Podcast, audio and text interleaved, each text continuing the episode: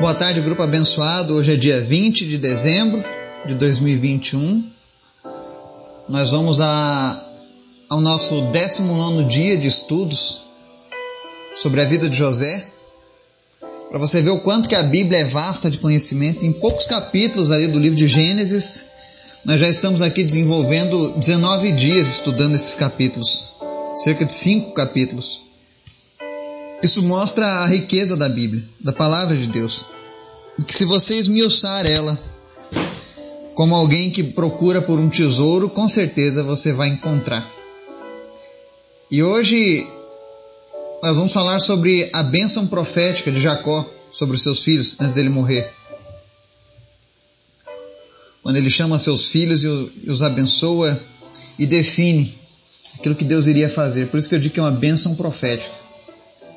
Então é muito interessante o conteúdo de hoje. Você vai entender algumas coisas que acontecem mais adiante no Antigo Testamento e no Novo Testamento, graças a essa profecia de Jacó. Amém? Mas antes da gente começar o nosso estudo, eu quero deixar alguns avisos. Nós estamos aqui com as datas do dia 7 ao dia 31 de janeiro em aberto ainda, preciso dos voluntários. Eu sei que nós temos aqui muitas pessoas neste grupo e eu gostaria que você se oferecesse. Nós queremos ouvir a sua voz. Isso é um desafio para a gente começar o ano orando na presença de Deus. Amém?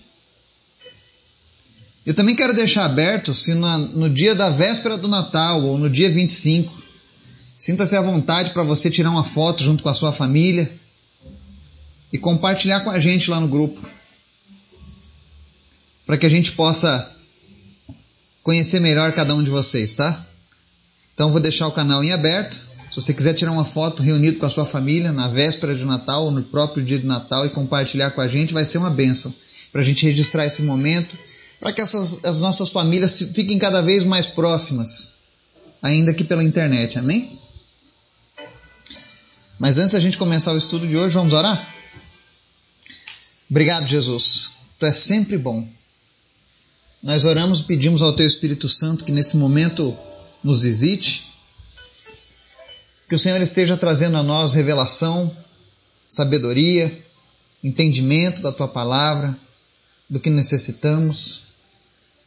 Livra de nós, meu Deus, tudo aquilo que nos traz angústia, todo levante, todo ataque do inimigo contra as famílias nesses dias, contra as nossas vidas, nós repreendemos agora não permita, meu Deus, que o inimigo venha tirar a nossa paz, que ele venha semear contendas no nosso meio. Nós repreendemos desde já todo espírito causador de contenda. E nós abençoamos agora, Deus, cada pessoa, cada família que nos ouve agora. Que em nome de Jesus, Senhor, este seja um final de ano abençoado, sem notícias ruins, sem surpresas negativas, mas um final de ano na tua presença que pessoas se convertam nesse final do ano, que famílias venham ter encontros inteiros de salvação nesses dias e que Jesus seja honrado todos os dias das nossas vidas. Obrigado, Jesus, pela oportunidade que nós temos de todos os dias ouvir a tua voz, a tua palavra, de estudarmos a tua palavra. Continua nos alimentando, Jesus, com a tua palavra. E continua, meu Deus, agregando cada vez mais aqueles que hão de se salvar para esse grupo. Onde quer que essa mensagem chegue, meu Deus, que ela venha edificar pessoas na tua presença. Que pessoas venham se render a ti e venham viver a tua vontade. Em nome de Jesus. Eu te apresento em especial a vida do Otávio. Senhor, visita o Otávio nesse dia, em especial Restaura a sensibilidade que ele precisa na boca, para que ele se alimente melhor. Restaura ele por completo, Senhor. Derrama do teu bálsamo sobre ele, Jesus. E em nome de Jesus, faz um grande milagre. Nós te louvamos porque o Senhor deu a vida para ele novamente. Mas eu sei que o Senhor pode muito mais, Pai. E é por isso que nós te pedimos nessa tarde, pela vida do Otávio. Também te apresentamos a vida da Cecília que ela tem apenas quatro aninhos. E Senhor, como, como se eu estivesse orando pela minha filha. como se nós estivéssemos orando por um filho nosso. Atende o nosso clamor, Pai. E em nome de Jesus, restaura agora, Senhor, o pulmão dela. Em nome de Jesus, todo líquido no pulmão, todo dano, toda lesão pulmonar, desapareça agora no nome de Jesus. Para honra e glória do teu nome, Jesus. Nós te louvamos e te agradecemos. Guarda as nossas vidas, guarda as nossas famílias, guarda a nossa nação, guarda cada nação onde essa mensagem chega. Pessoas que estão nos ouvindo lá no Paquistão, que teu Espírito Santo seja com eles nesse momento. Que mesmo em meio, Deus, ao mundo islâmico, eles possam ter a coragem para anunciar o teu evangelho. Que eles sejam renovados em nome de Jesus, Pai. Obrigado por tudo que o Senhor tem feito, Senhor. Fala conosco através da palavra de hoje. No nome de Jesus. Amém. Gênesis 49 diz assim: Então Jacó chamou seus filhos e disse: Ajuntem-se a meu lado para que eu lhes diga o que lhes acontecerá nos dias que virão. Reúnam-se para ouvir, filhos de Jacó. Ouçam o que diz Israel, seu pai. Ruben, você é meu primogênito, minha força, o primeiro sinal do meu vigor, superior em honra, superior em poder. Turbulento como as águas, já não, já não será superior, porque você subiu à cama de seu pai, ao meu leito, e o desonrou. Simeão e Levi são irmãos, suas espadas são armas de violência. Que eu não entre no conselho deles, nem participe de sua assembleia, porque em sua ira mataram homens e a seu bel prazer aleijaram bois, cortando-lhes o tendão. Maldita seja a sua ira tão tremenda e a sua fúria tão cruel. Eu os dividirei pelas terras de Jacó e os dispersarei em Israel. Judá, seus irmãos o louvarão.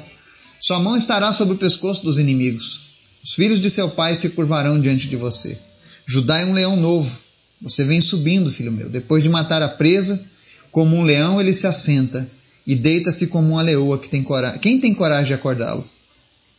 O cetro não se apartará de Judá, nem o bastão de comando de seus descendentes, até que venha aquele a quem ele pertence, e a ele as nações obedecerão.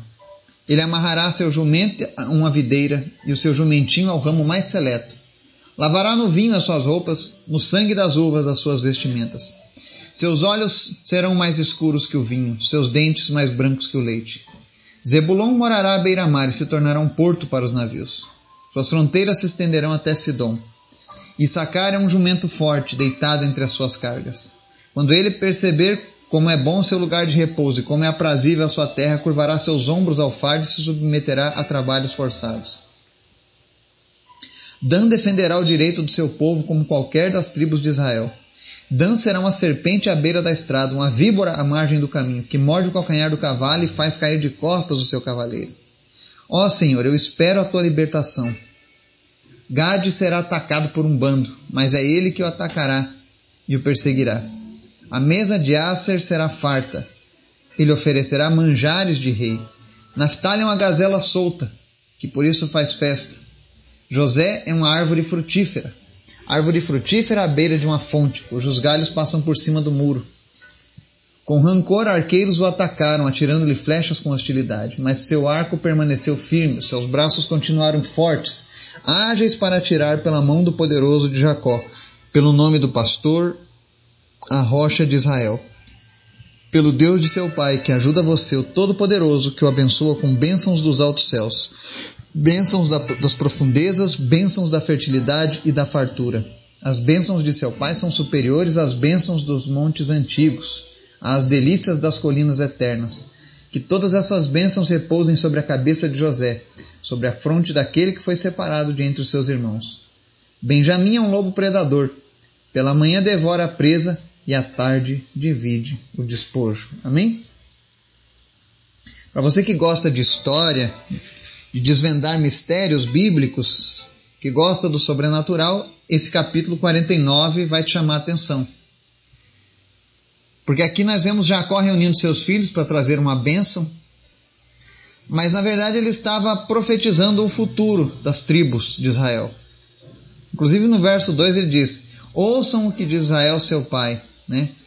E no verso 1 ele diz: Ajuntem-se a meu lado para que eu lhes diga o que lhes acontecerá nos dias que virão. Então aqui Jacó, inspirado pelo Espírito Santo de Deus, ele começa a falar sobre o futuro daquelas tribos. E a partir dessa leitura de Gênesis 49, você vai conseguir entender por que, que cada tribo separou daquela maneira as suas terras, por que, que eles tiveram determinadas lutas e sofrimentos, e você verá que Deus já havia alertado. E ele começa falando do primogênito, Ruben, né? E ele diz que Ruben já não seria o superior, porque ele havia traído, desonrado o pai dele na sua cama. Se você quiser saber mais sobre isso, você vai ler Gênesis capítulo 35, 22 e você vai ver que o Ruben se deitou na cama do próprio pai com uma de suas concubinas. Se deitou com Bila. Ele só não foi morto porque era filho. Mas ele fez algo terrível. E é por isso que Ruben sempre foi essa, essa figura tão apagada na, na Bíblia. A tribo de Ruben nunca teve ninguém proeminente. Nunca houve um juiz, um herói, um profeta, alguém que marcasse a história através da tribo de Ruben. Porque ele estragou isso lá no passado. Isso mostra o quão importante tem que ser a nossa, a nossa conduta, a nossa responsabilidade com as coisas de Deus para as futuras gerações. Aí, na sequência, ele vai e fala acerca do futuro de Simeão e Levi, os dois irmãos. E aí ele fala que esses dois irmãos eles eram irados, tinham espadas com armas de violência, e ele fala: é, em sua ira mataram homens a seu bel prazer. Né? Para você entender essa passagem, você vai ver lá no próprio livro de Gênesis, sobre essa história. Acho que, se não me engano, Gênesis 34. Houve um povo de Siquém, onde o filho de Siquém, o homem Siquém, se deitou com uma de suas irmãs. E eles consideraram aquilo uma afronta. Então foram prontos para matar aquele povo. E aquele povo pediu: Não, mas o, o meu filho, o governante daquele povo falou: Meu filho, ele ama a sua irmã e ele quer casar com ela, quer viver com ela. Então eles fizeram um plano. Simeão e Levi falaram: Então tá, a gente só vai perdoar vocês se todos os homens da vila se circuncidarem. E eles já eram velhos. Então, quando chegou a noite, todos se circuncidaram, do menor ao maior. E quando todos estavam agonizantes de dor e febre, Simeão e Levi entraram com seus homens e mataram todo mundo à traição, mesmo eles prometendo que não fariam aquilo. E é por isso que eles foram tão maldosos e receberam essa profecia. Você vai ver que Simeão e Levi eles nunca tiveram nenhuma terra, só foram donos de algumas cidades espalhadas por toda Israel. Porém, Levi se redime. Mais à frente, quando nós estudarmos a saída do, do Egito, você vai ver que a tribo de Levi é a primeira a desembanhar a espada e matar os traidores de Deus. E com isso eles ganharam seu lugar novamente, sendo escolhida como a tribo sacerdotal a tribo que cuidaria do templo, das coisas de Deus. Na sequência, vemos também outra pessoa, personagem importante, Dan, da tribo de Dan. E ele faz a seguinte profecia: Dan defenderá o direito do seu povo como qualquer das tribos de Israel. Será uma serpente à beira da estrada, uma víbora à margem do caminho que morde o calcanhar do cavalo e faz cair de costas seu cavaleiro. Ou seja, seria alguém pequeno que enfrentaria inimigos grandes.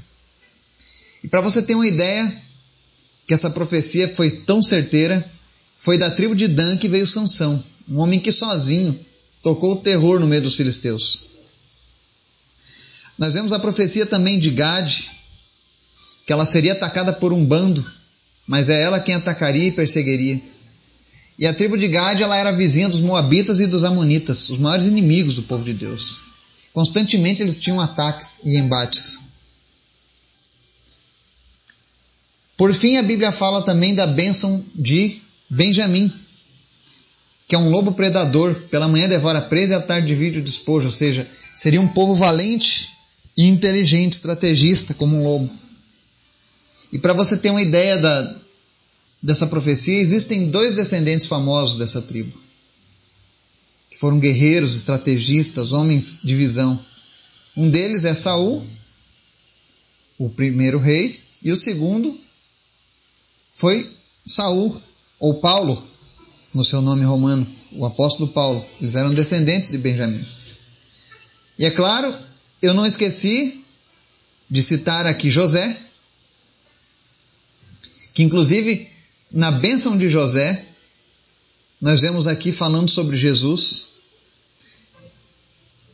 Ele diz assim: Os seus braços continuaram fortes, ágeis para tirar pela mão do poderoso de Jacó. Quem era o poderoso de Jacó? Deus. Pelo nome do pastor, a rocha de Israel. Quem é a rocha de Israel? O próprio Jesus. Então nós vemos citações sobre Jesus na vida de José aqui. Que ele estaria guardando a vida de José também. A tribo de José, como você leu anteriormente, foi dividida entre Efraim e Manassés. Não existe uma tribo de descendentes de José, mas sim de Efraim e Manassés, que tomaram um lugar nessa partilha das terras. E para finalizar, Jacó fala sobre Judá. E o que é interessante de Judá e da Bíblia é que foi profetizado milhares de anos antes. A história sobre a tribo de Judá, ele diz assim: Seus irmãos o louvarão, sua mão estará sobre o pescoço dos seus inimigos, os filhos de seu pai se curvarão diante de você. Judá passaria a ser a tribo principal de Israel. O primeiro rei foi Saul, mas ele não foi um rei escolhido por Deus. Foi escolhido pelo povo, por isso que teve tantos problemas. Mas o primeiro rei escolhido por Deus foi Davi homem segundo o coração de Deus. E a palavra diz aqui no verso 10: O cetro não se apartará de Judá, nem o bastão de comando de seus descendentes. Todas as gerações de reis que vieram de Davi são descendentes de Judá. De geração a geração. Sempre foram os descendentes de Judá. Teve um momento em que Judá se separou de Israel, no período de Roboão, e aí eles escolheram, as outras tribos escolheram outro rei para comandar. Mas sempre o que valia era aquilo que viesse de Judá. E aí ele fala sobre essa questão da, da linhagem real pertencente à tribo de Judá. Faz uma analogia ao leão também de Judá, que significava força, coragem, ousadia e realeza. Né? Mas o principal de Judá é que Judá seria a tribo que Dentre toda a realeza, o maior rei de toda a história viria dessa tribo. O rei de todas as nações. O rei do universo. Quem nós estamos falando? De Jesus, Messias. Porque aqui no verso 10 diz assim: O cetro não se apartará de Judá, nem o bastão de comando de seus descendentes, até que venha aquele a quem ele pertence, e a ele as nações obedecerão. Olha que profecia tremenda. Falando sobre Jesus. Jesus viria da tribo de Judá. E quando ele viesse, todas as nações o obedeceriam. Por isso que eu amo a leitura da Bíblia. Ela é fiel, ela é verdadeira. Quantos mil anos antes de Jesus foi escrita essa profecia? Foi contada essa história? As tribos ainda nem haviam se dividido, elas ainda nem haviam chegado à terra prometida e Deus já havia revelado a Jacó como ficaria a partilha daquelas, daquelas terras. Quem ficaria no litoral? Quem faria divisão com seus inimigos? Quem seria conquistado pelos seus inimigos? Tudo já estava predito por Deus. Por isso que é importante nós conhecermos a palavra de Deus e entendermos aquilo que Deus tem preparado para as nossas vidas, para que a gente não, pega, não seja pego de surpresa.